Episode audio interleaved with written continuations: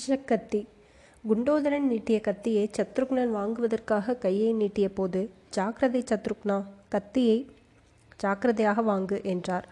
வஜ்ரபாகுவின் வேஷத்திலிருந்த மகேந்திர பல்லவர். பிறகு குண்டோதரனை பார்த்து இவ்வளவு அஜாக்கிரதையாக இந்த கத்தியை மடியில் கட்டி கொண்டு வந்தாயே. இது நெஞ்சில் பதிய வேண்டிய அவசியமில்லை. இதன் முனை உடம்பிலே பட்டு சிறு காயம் ஏற்பட்டால் போதும். ரத்தத்தில் விஷம் கலந்து ஆள் ஒரு முகூர்த்தத்தில் செத்துப்போவான் என்றார். ஐயோ என்றான் குண்டோதரன். போகட்டும் பிக்ஷுவை எங்கே விட்டுவிட்டு வந்தாய்? சீக்கிரம் சொல்லு என்று சக்கரவர்த்தி கேட்டார். குண்டோதரன் அவருடைய கேள்விக்கு மறுமொழி சொல்லாமல் கடவுள்தான் காப்பாற்றினார் என்று கூறினான். அவனுடைய உடம்பு நடுங்கிற்று. சத்ருக்னன் கோபமாக ஆம் குண்டோதரா உன்னுடைய தாமதத்தினால்தான் காரியம் கெட்டுப்போகாமல் கடவுள்தான் காப்பாற்றினார். பல்லவேந்திரர் கேட்பதற்கு மறுமொழி சீக்கிரம் சொல்லு இத்தனை நேரம் நாங்கள் காஞ்சி மார்க்கத்தில் பாதி தூரம் போயிருக்க வேண்டும் என்றான். குண்டோதரன் இன்னும் கலக்கம் தீராதவனாய் என்ன சொல்ல வேண்டும்? என்று கேட்டான். சத்ருக்னனுடைய கையிலிருந்த கத்தியை நோக்கிய போது அவனுடைய தேகமெல்லாம் மீண்டும் பதறி நடுங்கிற்று. நாசமாய் போயிற்று. இன்றைக்கு உனக்கு என்ன வந்துவிட்டது குண்டோதரா உடனே பிரபுவின் கேள்விக்கு மறுமொழி சொல்லு. இல்லாவிட்டால் இந்த விஷக்கத்தி உன் நெஞ்சில் பாயப் போகிறது என்று சத்ருக்னன் கத்தியை ஓங்கினான். எஜமானனே என் முட்டாள்தனத்திற்கு தக்க தண்டனைதான். இந்த ஏழையின் உயிர் போனாலும் மோசம் ஒன்றுமில்லை. நஞ்சுண்ட சுண்ட நஞ்சுண்ட கண்டரின் அருளினால் பல்லவகுமாரருக்கு ஒன்றும் நேராமல் போயிற்றே என்றான் குண்டோதரன். இதை கேட்டு எதற்கும் கலங்காமல் மலை போல் நிற்கும் வழக்கமுடைய மகேந்திர பல்லவர் கூட சற்று நடுங்கிவிட்டார். குண்டோதரா இந்த விஷக்கத்தி மாமல்லன் மேல் பாய் பாய்வதற்கிருந்ததா? ஆம் பிரபு ஐந்தாறு தடவை புத்த பிக்ஷு இந்த கத்தியை வைத்துக்கொண்டு மாமல்லரின் முதுகை நோக்கி குறிப்பார்த்தார் அதை பார்த்து கொண்டு நான் சும்மா இருந்தேன். தங்களுடைய கட்டளையினாலேதான் இல்லாவிட்டால் என்று குண்டோதரன் பற்களை நரநரவென்று கிடைத்தான். உண்மையிலேயே மாமல்லர் அன்று இரவு தப்பி பிழைத்தது தமிழகம் செய்திருந்த தவப்பையன் என்றுதான் சொல்ல வேண்டும். மகிழ மரத்தினடியில் மாமல்லரும் சிவகாமியும் அமர்ந்து மதுரத் தமிழ் மொழியிலும் மௌன பாஷ் பரிபாஷையிலும் காதல் சம்பாஷணை நடத்தி கொண்டிருந்த போது அவர்கள் இருந்த பாறைக்கு பின்னால் இருந்த புத்த பிக்ஷு விஷக்கத்தியை கையில் வைத்துக்கொண்டு குறிப்பார்த்த வண்ணம் இருந்தார். ஆனால் எக்காரணத்தினாலோ எரிவதற்கு தயங்கினார். மாமல்லரின் பக்கத்தில் சிவகாமி இருந்ததும் தப்பித் தவறி கத்தி அவள் மேல் விழுந்து விடுமோ என்ற எண்ணமும் தான். பிக்ஷுவுக்கு அத்தகைய தயக்கத்தை அளித்ததோ என்னமோ யாருக்கு தெரியும்? பிறகு சிவபெருமான் உகந்தினையும் ஆபரணமான நாகப்பாம்பு அங்கு வந்து சேர்ந்தது. சிவகாமியும் மாமல்லரும் மகிழ மரத்தின் அடியிலிருந்து கிளம்பி நிலா வெளிச்சம் பளிச்சென்று எரிந்த விசாலமான பாறையில் போய் உட்காருவதற்கு காரணமாயிருந்தது. புத்த பிக்ஷுவும் தாம் ஒளிந்திருந்த இடத்திலிருந்து வெளிக்கிளம்பி வேறிடத்திற்கு போய் மறைந்து கொண்டார். இதையெல்லாம் இன்னொரு பாறை மறைவிலிருந்து பார்த்து கொண்டிருந்த குண்டோதரனுடைய கை ஊறியது. பின்புறமாக சென்று புத்த பிக்ஷுவின் கழுத்தை பிடித்து நெருத்து கொன்றுவிட வேண்டுமென்ற அடங்காத ஆர்வம் அவனுக்கு உண்டாயிற்று. அந்த ஆர்வத்தை அவன் அடக்கி கொண்டு பொறுமையுடன் இருந்ததன் காரணம் மகேந்திர சக்கரவர்த்தியின் கண்டிப்பான கட்டளைதான். அன்று மாலை சக்கரவர்த்தியும் சத்ருக்னனும் குண்டோதரனும் மரக்கட்டையின் தெப்பத்தில் வராக நதியை தாண்டி கரையில் இறங்கிய போது சற்று தூரத்தில் ஒரு பாறையின் மேல் புத்த பிக்ஷு நின்று சுற்றுமுற்றும் பார்த்து கொண்டிருப்பதை கண்டார்கள். அப்போது சக்கரவர்த்தி குண்டோதரனை பார்த்து குண்டோதரா இத்தனை காலமாக நீ செய்திருக்கும் வேலையெல்லாம் விட முக்கியமான வேலை உமக்கு ஒன்று தரப்போகிறேன். அதில் ஓர் அணுவளவும் கூட பிசகாமல் சர்வ ஜாக்கிரதையாய் செய்து முடிக்க வேண்டும். அந்த பிக்ஷுவை ஒரு கண நேரம் கூட விடாமல் நீ பின்தொடர்ந்து போக வேண்டும். உன் கண் பார்வையிலிருந்து அவர் அகழுவதற்கு இடம் கொடுக்கக்கூடாது நீ அவரை பின்தொடர்கிறாய் என்பதும் அவருக்கு தெரியக்கூடாது. ஆற்றுக்கு அக்கறையில் எங்களுக்கு கொஞ்சம் வேலை இருக்கிறது. திரும்ப போய் அதை முடித்துவிட்டு இதே இடத்திற்கு மறுபடியும் வந்து சேருகிறோம். இவ்விடத்தில் உனக்காக காத்து கொண்டிருக்கிறோம். சந்திரன் தலைக்கு மேல் வரும்போது நீ இங்கே வந்து எங்களுக்கு சமாசாரம் தெரிவிக்க வேண்டும். பிக்ஷு எங்கே போனார்? என்னென்ன செய்தார்? என்று தெரியப்படுத்த வேண்டும்.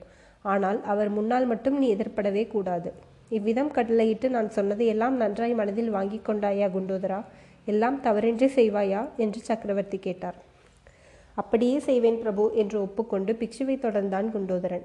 அதன் காரணமாகத்தான் பிக்ஷுவின் மேல் பொங்கி வந்த ஆத்திரத்தை அடக்கிக் கொண்டு குண்டோதரன் பலமுறையும் சும்மா இருக்க வேண்டியதாயிற்று. ஆயனரும் சிவகாமியும் மாமல்லரும் பாறை பிரதேசத்திலிருந்து கிராமத்தை நோக்கி புறப்பட்ட போது அவர்களுக்கு சற்று பின்னால் பாதை ஓரத்து புதர்களிலும் மறைந்த புத்த பிக்ஷு சென்றார். புத்த பிக்ஷு அறியாமல் அவரை பின்தொடர்ந்து குண்டோதரனும் போகலானான். கிராமத்தின் முனையிலிருந்து கோயிலில் மதிலை நெருங்கியதும் மடத்து வாசலில் கூட்டம் நிற்பவர்கள் யார் என்று பார்த்து வர ஆயனர் சென்றாரல்லவா? அப்போது சிவகாமிக்கும் மாமல்லருக்கும் அன்பு மொழிகள் பேசவும் பரஸ்பரம் பிரதிஜை செய்து கொள்ளவும் மறுபடி ஒரு சந்தர்ப்பம் கிடைத்தது. அவர்கள் நின்ற இடம் கோயில் மதில் திருப்பத்தின் ஒரு முனை அதே முனையின் மற்றொரு திருப்பத்தில் நின்ற புத்த பிக்ஷுவுக்கும் தமது கத்தி முனையை குறிப்பார்க்க ஒரு சந்தர்ப்பம் கிடைத்தது. ஆனால் குறிப்பாத்த கத்தியை எறிவதற்கு மட்டும் சந்தர்ப்பம் கிடைக்கவில்லை. ஏனெனில் பிஷுவின் கை எட்டக்கூடிய இடத்திலே சிவகாமிக்கும் அவளுடைய அந்தண்டை புறத்தில் மாமல்லரும் நின்று கொண்டிருந்தார்கள். சிவகாமியும் மாமல்லரும் இடம் மாறி நிற்கும் நேரத்தை பிக்ஷு எதிர்பார்த்து கொண்டிருந்தார். கோயில் மதிலுக்கு எதிர்ப்புறத்தில் இருந்த தோட்ட வேலைக்கு பின்னால் மறைந்து நின்று மேற்படி காட்சியை குண்டோதரன் பார்த்து கொண்டிருந்தான். இரண்டு மூன்று தடவை பிக்ஷு கத்தியை ஓங்கியதை பார்த்து பிறகு இனிமேல் பொறுக்க முடியாதென்று குண்டோதரன் அவர் மேல் பாய்வதற்கு சித்தமான போது நல்ல வேளையாக ஊர் பக்கமிருந்த தளபதி பரஞ்சோதியும் மற்ற வீரர்களும் திடுதிடுவென்று வந்துவிட்டார்கள். பிக்ஷுவும் உடனே நகர்ந்து பின்னால் போய்விட்டார். மாமல்லரை பரஞ்சோதி அழைத்து கொண்டு போனதையும் அவருக்கு பின்னால் ஆயனரும் சிவகாமியும் சென்றதையும் பார்த்து கொண்டிருந்தான் குண்டோதரன். சற்று பின்னர் புத்த பிக்ஷு அதே மதில் முனைக்கு அருகில் வந்து நிற்பதையும் கண்டான். பின்னர் குண்டோதரன் சற்றும் எதிர்பாராத காரியம் ஒன்றை புத்த பிக்ஷு செய்தார்.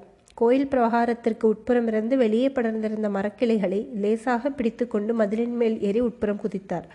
அடுத்த கணத்தில் குண்டோதரன் புத்த பிக்ஷு சற்று முன் நின்ற இடத்திற்கு வந்து சேர்ந்தான். ஒரு வினாடி நேரம் அவனுடைய நெஞ்சு தொண்டைக்கு வந்துவிட்டது. ஏனெனில் அவன் நின்ற இடத்திற்கு வெகு சமீபத்தில் ஒரு சிறு பாம்பு நெளிவதைக் கண்டான். அங்கிருந்து துள்ளி நகர்ந்து கொண்டு மறுபடியும் பாம்பு இருந்த இடத்தை பார்த்தபோது அவனுக்கு சிறிது வியப்புண்டாயிற்று. ஏனெனில் பாம்பு அசையாமல் கிடந்த இடத்திலேயே கிடந்தது. மறுபடியும் உற்று பார்த்த பின் கழுக்கென்று தனக்குத்தானே சிரித்து கொண்டான். உண்மையில் அது பாம்பு இல்லை என்றும் நாகம் போன்று பிடியமைத்த கத்தி என்றும் தெரிந்தது. அந்த கத்தியை விரைந்து எடுத்து மடியிலே கட்டி கொண்ட பிறகு மதில் மேல் ஏறுவதற்கு அன்னார்ந்து பார்த்தான். அச்சமயம் மதிலுக்கு அந்த அப்புறத்தில் மரக்கிளைகள் அசையும் சத்தம் உண்டாகவே சட்டென்று ஒரு சந்தேகம் உதித்தது. உடனே மதில் முனையின் இன்னொரு பக்கத்து பக்கத்திற்கு நகர்ந்து சுவரோடு சுவராக ஒட்டிக்கொண்டு நின்றான். அவன் அப்படி நகர்ந்து நின்றதுதான் தாமதம். புத்த பிக்ஷுவின் தலைமேல் தலைமதில் சுவர் மேல் காணப்பட்டது. பிக்ஷு வெளிப்படு வெளிப்புறம் இறங்குவதற்கு அதிக நேரமாகவில்லை. இறங்கியவர் தரையிலே உற்று பார்த்த வண்ணம் எதையோ தேடத் தொடங்கினார். அவர் எதை தேடுகிறான் என்பதை ஊகித்து கொண்ட குண்டோதரன் சிறிதும் சத்தமில்லாதபடி மதில் மேலேறி கு கோயிலுக்குள்ளே குதித்தான். அவன் குதித்த இடத்திற்கு வெகு சமீபத்தில் மதில் சுவரை ஒட்டி கோயில் மடைப்பள்ளி இருந்தது. மடைப்பள்ளி சுவருக்கு பின்னால் அவன் மறைந்து நின்று கொண்டான். சற்று நேரத்திற்கு பிறகு புத்த பிக்ஷு மறுபடியும் கோயில் பிரவாகத்திற்குள்ளே குதித்தார். குதித்த இடத்தில் பன்னீர் மரத்தின் அடியில் குனிந்து தேடினார். அதிலும் பயனின்றி அவர் நிமிர்ந்த போது அவருடைய மூச்சு நாகப்பாம்பின் சீரலைப் போல் தொனிப்பதைக் கேட்டு அஞ்சா நெஞ்சமுடைய குண்டோதரன் கூட நடுங்கினான்.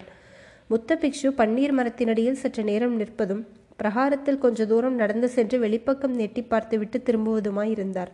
இடையிடையே கோயிலுக்கு வெளியிலிருந்து போர் வீரர்களின் ஜெயகோஷமும் கிராமவாசிகளின் ஆரவார முழக்கமும் கேட்டுக்கொண்டிருந்தன ஏறக்குறைய அர்த்தராத்திரியான போது சந்தடி அடங்கிற்று. கோயிலின் கற்ப கிரகத்தை கதவுகளை சாத்தி தாளிடும் சத்தம் கேட்டது. இதற்கு பிறகு நாகநந்தியடிகள் மரத்திலிருந்து எழுந்து கோயில் பிரகாரத்தை சுற்றி நடக்கத் தொடங்கினார். மடைப்பள்ளியின் கதவு திறந்திருப்பதை பிக்ஷு பார்த்துவிட்டு உள்ளே நுழைந்ததைக் கண்டான் குண்டோதரன். சட்டென்று ஒரு முடிவுக்கு வந்தான். இரண்டே எட்டில் மடைப்பள்ளி வாசலுக்கு சென்று கதவை லேசாக சாத்தி வாசற்புறத்து தாழ்பாலை இழுத்து போட்டான். உடனே மதில் சுவர் ஏறி குதித்து வெளியில் வந்து வராக நதியின் தோணித்துறையை நோக்கி விரைந்து சென்றான். படகுகள் கிளம்பிய பிறகே குண்டோதரன் தோணித்துறைக்கு வந்து சேர்ந்தான் என்பதை முன் அத்தியாயத்திலே பார்த்தோம்.